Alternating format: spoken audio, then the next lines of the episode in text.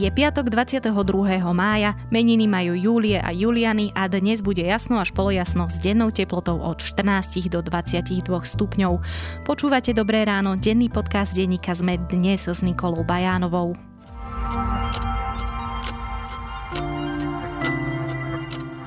Poďme na krátky prehľad správ. Syn generálneho prokurátora Jaromíra Čižnára Juraj je od konca minulého roka prokurátorom na okrese v Bratislave. Do funkcie ho vymenoval otec po úspešnom zvládnutí výberového konania. Ako čakateľ prokuratúry mal podľa zákona absolvovať trojročnú prax, tú mu však skrátili.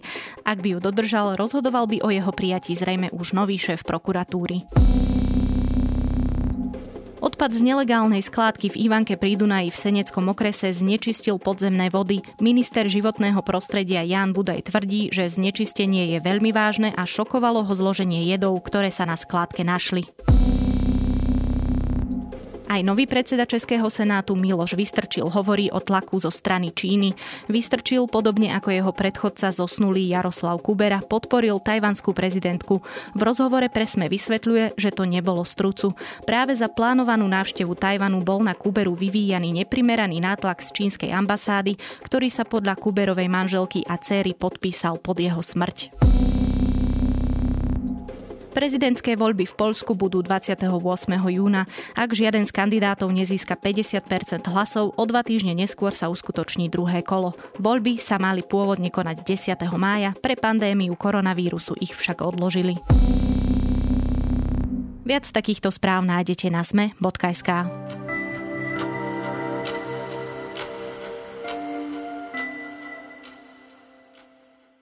História Smeru sa opakuje. Pred rokom sa takto v máji z východu ozvali dovnútra strany členovia, ktorí žiadali odchod Roberta Fica z vedenia. Tentokrát sa ozvala skupina z Banskej Bystrice, ktorá už verejne pred médiami žiada prakticky to isté a dokonca hovorí, že ak Peter Pellegrini neúspeje na sneme, odídu do jeho novej strany s ním.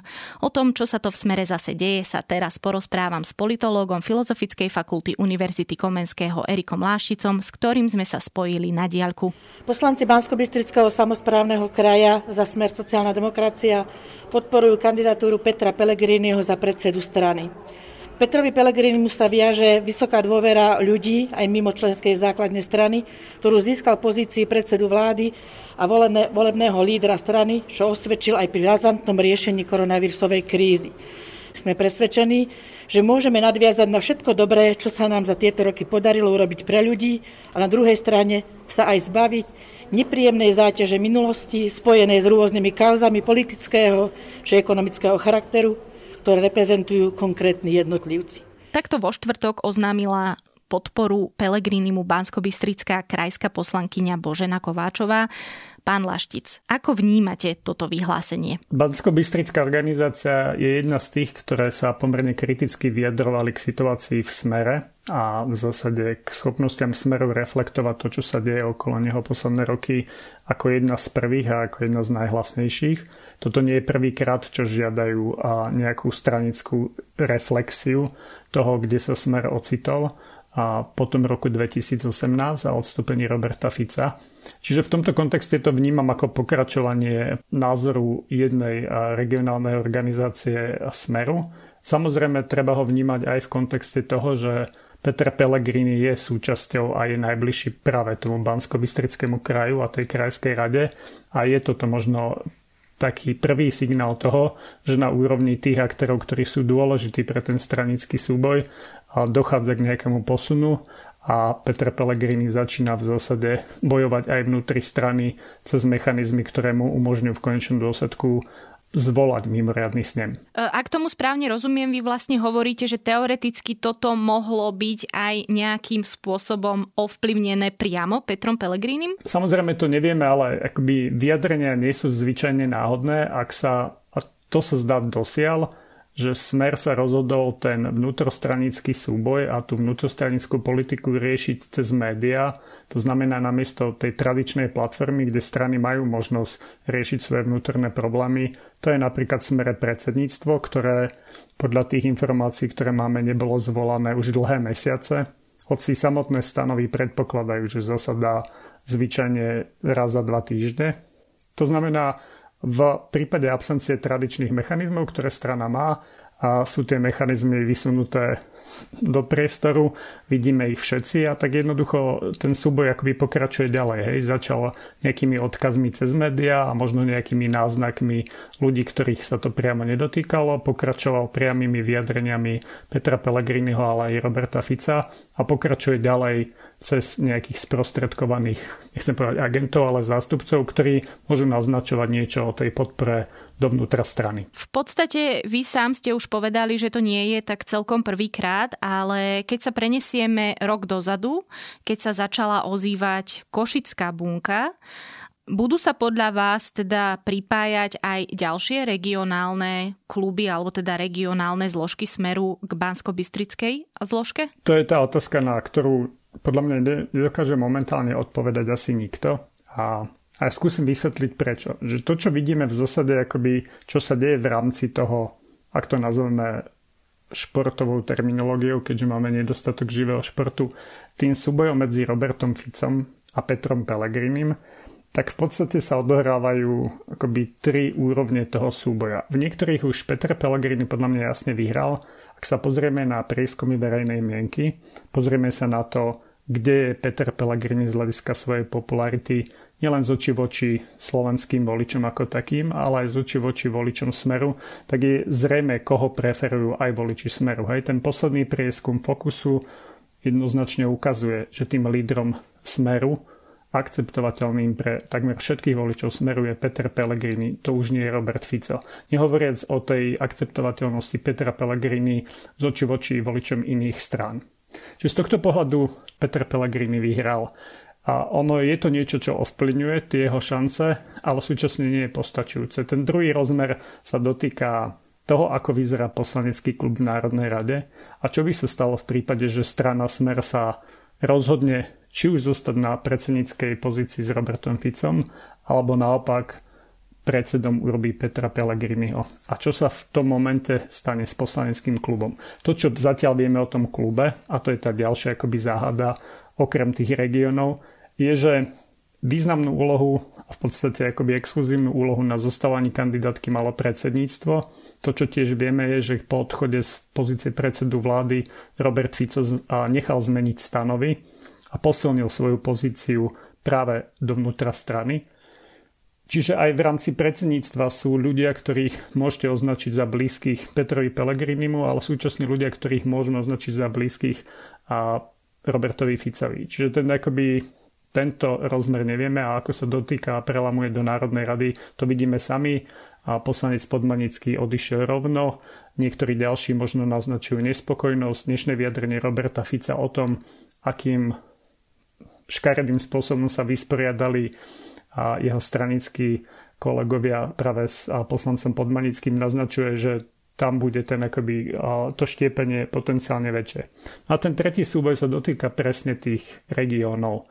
To je tá otázka.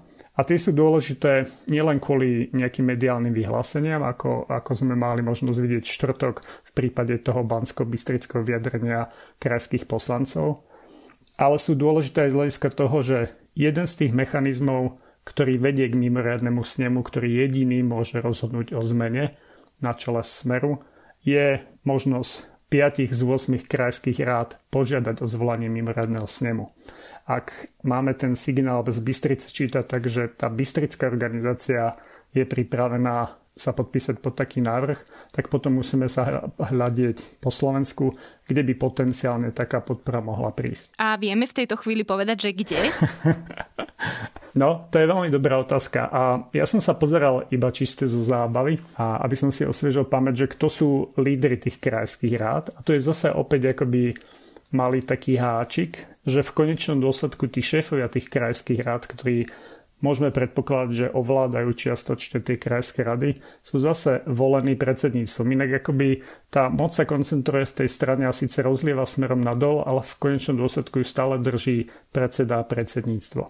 Ale Napríklad v Košickom kraji je to, je to Raši, čiže ak jeho napríklad štvrtkové vyjadrenie o tom, že smer musí jednoducho reflektovať to, čo sa deje na úrovni volickej podpory a bola by obrovská, obrovské zlyhanie to nevyužiť, to bolo v zásade jeho slova, inak preložené Peter Pellegrini by mal byť asi tým novým lídrom, tak dá sa predpokladať, že ten vplyv Rašio v rámci tej organizácie bude silnejší. Myslím si, že pre stranu by bolo dobré výrazne uvažovať o tom obrovskom potenciáli, ktorý stále má, ktorý mal vo voľbách a ktorý stále je prezentovaný v akomkoľvek prieskume bez ohľadu na to, kto ho robí. Čiže aj pre stranu by asi nebolo správne, keby sme toto odignorovali a dali strane nový vietor. A potom sú to ľudia, u ktorých absolútne netuším, že čo si môžu myslieť.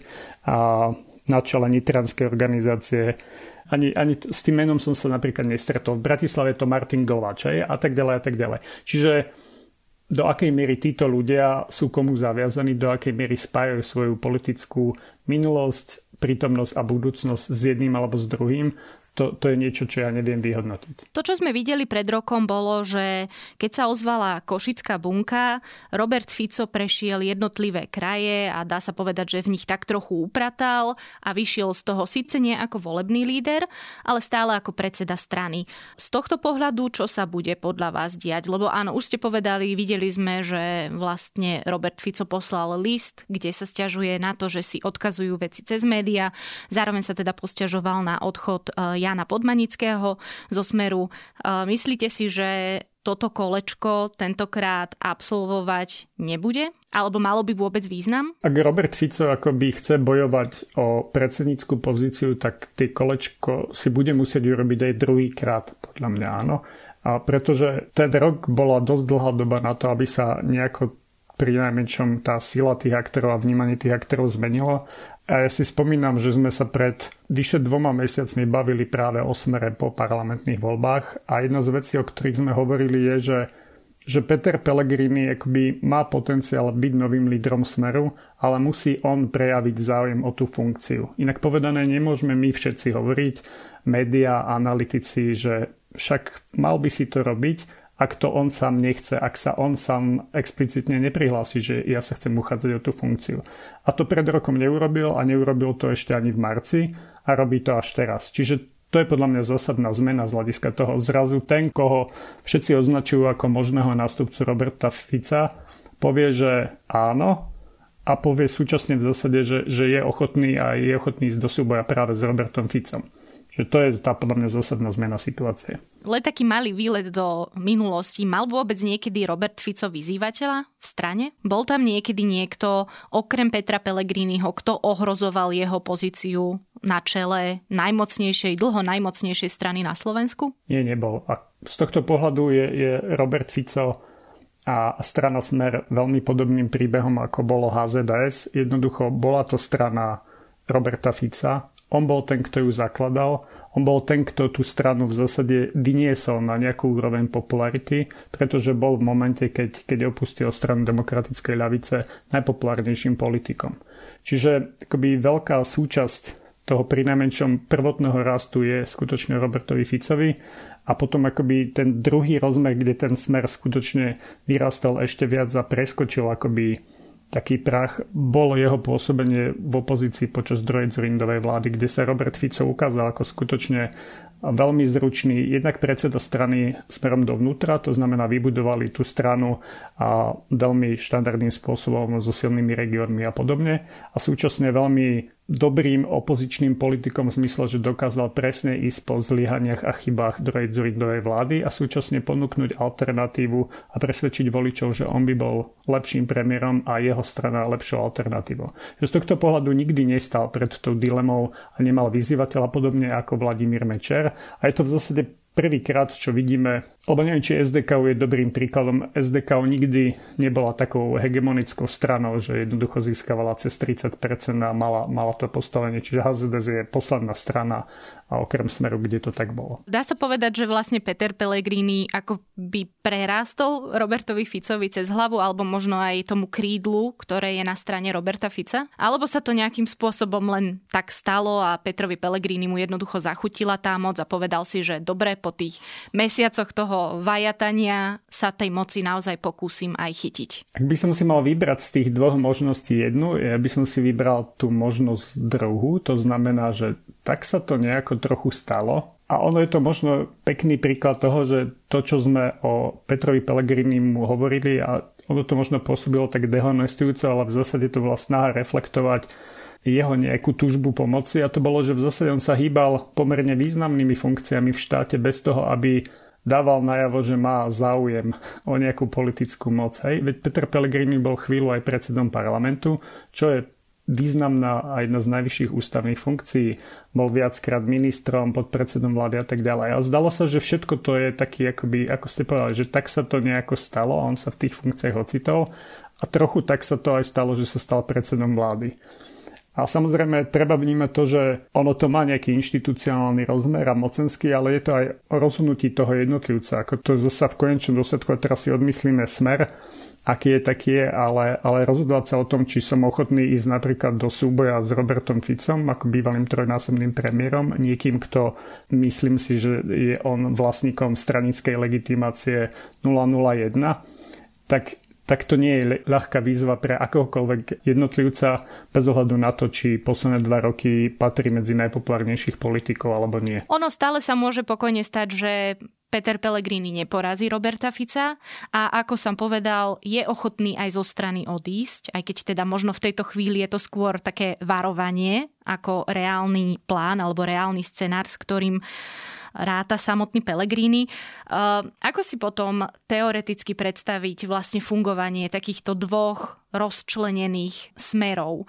Bol by smer s Robertom Ficom, nechcem povedať, že konzervatívnejší, ale možno skôr populisticko-nacionalistickejší, lebo vidí aj, že momentálne sú tie konzervatívne a národné a tradičné hodnoty slovenskej spoločnosti žiadané a potom by bol ten smer Petra Pellegriniho práve taký ten slniečkárskejší, ako to vlastne vyčítal aj samotný Robert Fico Petrovi Pellegrinimu, alebo teda jednoducho, ako si to máme predstaviť? Podľa mňa fantázii sa medze nekladú a to, čo ste popísali, v zásade by tak sedelo ako nejaký odhad toho, ako by mohol vyzerať a budúci projekt Petra Pellegriniho a ako by mohol vyzerať nejaký zvyšok smeru, ktorý sa vyčistil od tých, môžeme to nazvať, umiernenejších a politikov a názorov.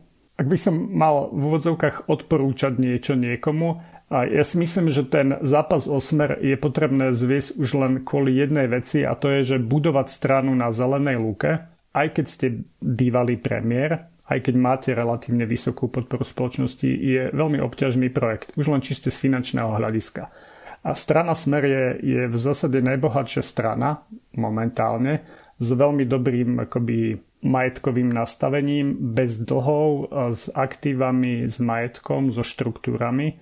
Čiže z hľadiska budúceho pôsobenia a šanci v zásade napríklad na to uchádzať sa niekedy opäť o nejakú líderskú pozíciu, Peter Pellegrini ten smer má ako využiť a veľmi by mu to uľahčilo politickú budúcnosť. Čiže z tohto pohľadu je určite jednoduchšie zviesť ten súboj s Robertom Ficom a vyhrať ho, než odísť a napríklad s desiatimi poslancami v Národnej rade a začať teraz zrazu budovať úplne nový projekt s minimálnymi finančnými prostriedkami na zelenej lúke. A teraz z toho pohľadu obsahu politického, kam by sa tie jednotlivé strany podľa vás, e, poviem to tak, uplacírovali, lebo vidíme, že tie sociálno-demokratické témy sa neopúšťajú ľahko a dokonca sa ich chytajú aj povedzme normálne povedané pravicové strany.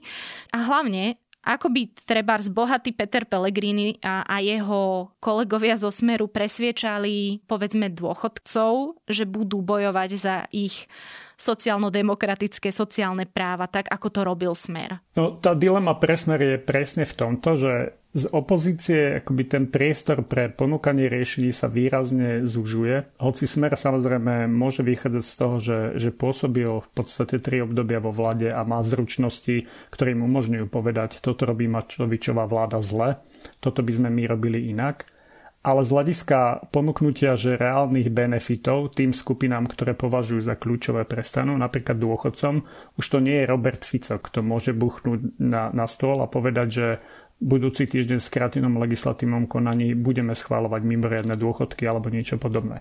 A práve tu vidíme presne to, ako sa napríklad strany súčasnej koalície v zásade toho segmentu zmocňujú. Hej. Boris Kolár, ktorý podpisuje tento týždeň dohodu s jednotou dôchodcov Slovenska, ktorá je ešte stále na stránke Smeru uvedená ako spolupracujúca inštitúcia, kde sa s nimi práve dohoduje na tom, že bude chrániť dôchodky cestovanie zadarmo a podobne. To znamená, jednak sa akoby zjavili noví konkurenti, ktorí majú v rukách väčšinu v parlamente a dokážu samozrejme ponúknuť týmto skupinám voličov niečo. A súčasne pre Roberta Fica a jeho možno nejakú víziu, ak ju môžeme tak zredukovať, toho, že ako by sa mohol smer hýbať, tu sú konkurenti, ktorí sú oveľa drsnejší, oveľa explicitnejšie pomenúvajú niektoré veci. Ak poslanec Podmanický má byť nejakou ilustráciou toho, že kde ten priestor asi je, tak tu máme Kotlebovcov, ktorí jednoducho ten priestor obsadili. A teraz Robert Fico úplne nemá podľa mňa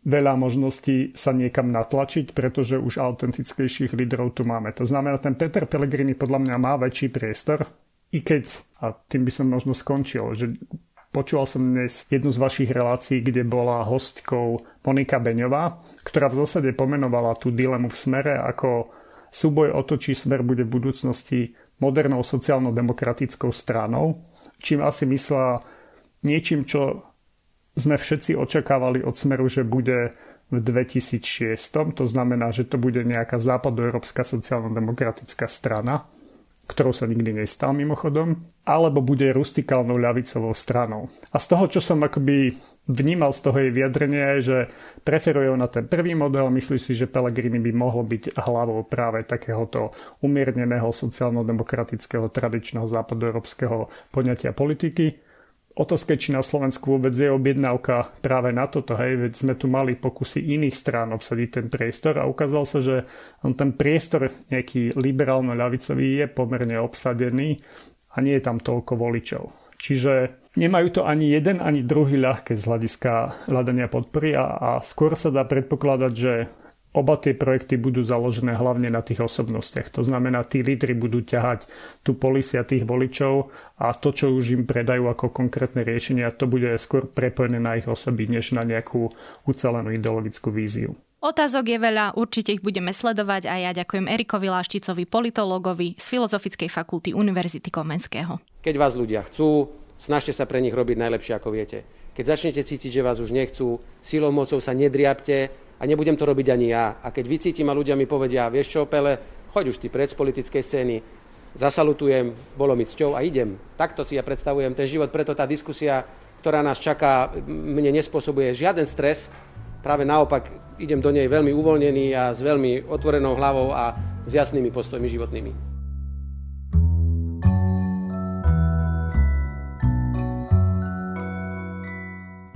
Blíži sa výročie atentátu na tretieho najmocnejšieho nacistu, ríšského protektora Reinharda Heydricha. Operácie Antropoid sa zhostili československí výsadkári Jozef Gabčík a Jan Kubiš. Ich príbeh má pritom aj takmer neznámu kapitolu, po ktorej zahraničná reportérka denníka sme Nina Sobotovičová pátrala na anglickom vidieku. Hrdinovia akcie Antropoid však zďaleka neboli jedinými Čechoslovákmi, ktorí si vyslúžili obdiv spojencov. Ako žili Gabčík s Kubišom v Anglicku, kým ich poslali plánovali zabiť Heidricha, to a ešte oveľa viac sa dočítate v prílohe víkend sobotnejšieho denníka ZME. A spomeniem aj Rádio Slovakia International, ktoré pri tejto príležitosti vydalo sériu podcastov s názvom We Shall Never Surrender. A to je už na dnes všetko. Počúvali ste Dobré ráno, denný podcast denníka sme dnes s Nikolou Bajánovou. Dobré ráno okrem mňa každý týždeň pripravujú aj Jana Maťková, Zuzana Kovačič-Hanzelová, Tomáš Prokopčák a za produkciu sú to David Tvrdoň a Jozef Matej.